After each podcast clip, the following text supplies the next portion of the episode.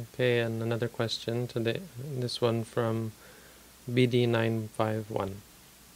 Thanks for the videos. Can you speak about working with physical pain? How important is it not to move during meditation? Do you recommend any type of stretching or yoga? Thanks. Okay, working with physical pain. Um, well, short and sweet, I think there are recognized to be two types of pain the kind of pain that is going to hurt but not injure you, and the kind of pain that um, is not only going to hurt but is going to injure you or is, is associated with an injury. Um, pain that is, is just going to hurt, it doesn't matter how long you sit with it, it's just going to hurt, and when you get up, it's going to go away.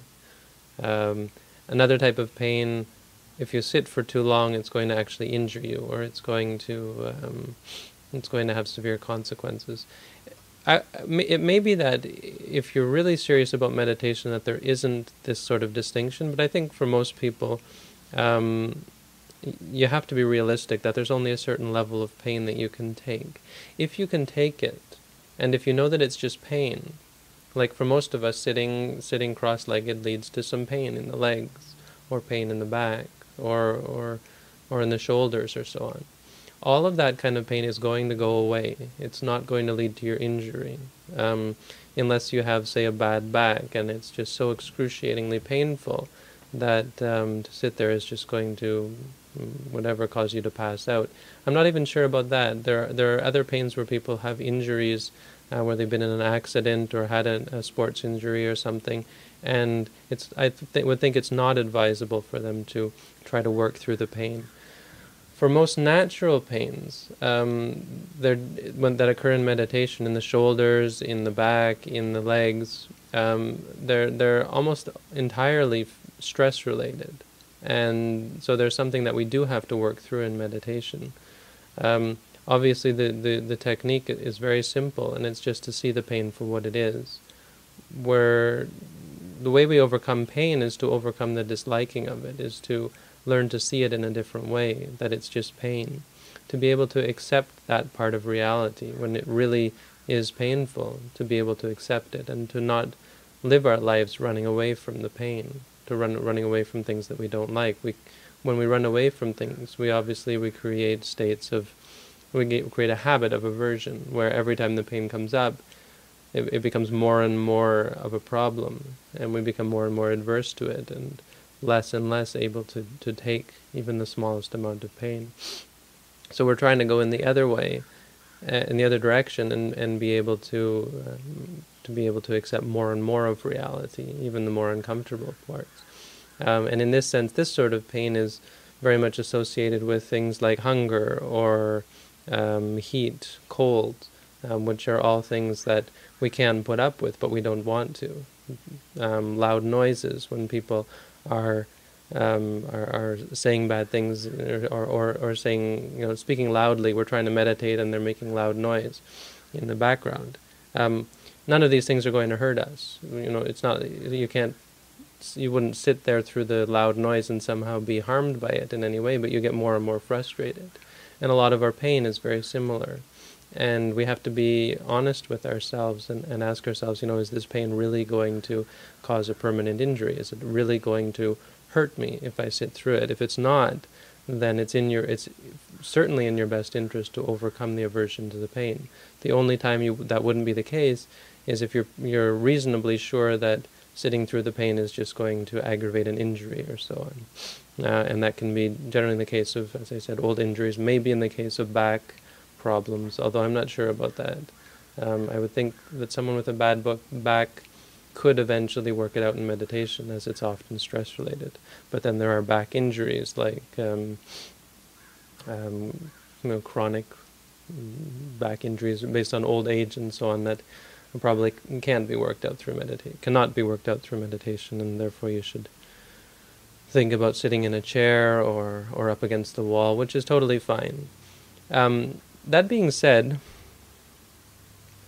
even yeah, the, the next question: How important is it not to move during meditation? It it's quite important um, because, as I said, this is a sort of aversion. Uh, but that being said, you have to know your limits, and if, if it's just driving you insane and it, it's it's too powerful for you, like you consider, okay, in my practice, I'm here, the pain is up here, um, I'm not ready to sit through this pain. I, I know that I probably should, but reason, uh, realistically speaking, I'm not going to be able to. And then you can move. If you if you do move, you shouldn't feel guilty about it. You should you know accept the fact that you're only able to, at this point, um, accept a certain amount of pain. So when you do move, what is important and what you should be very careful to do is to acknowledge the movements. So as you stretch, say to yourself, stretching, stretching.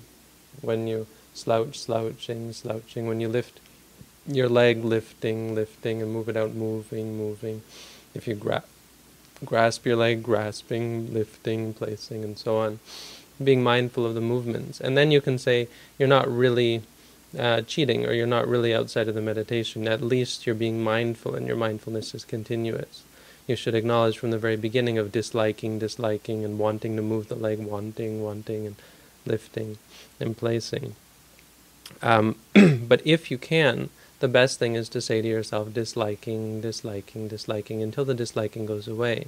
When it's gone, go back to the pain and say to yourself, pain, pain, reassuring yourself that it's just pain, it's nothing intrinsically bad. When it's gone, which it will eventually go away. And this is the great thing is that if you do stick with it, it'll eventually go away and not come back. If you're if you're because you're you're losing this stress, you're giving up, you're letting go, and your body becomes less stressful. Your shoulders, your back, your legs, they become more relaxed, and as a result, the, the, the these stress pains uh, don't come back.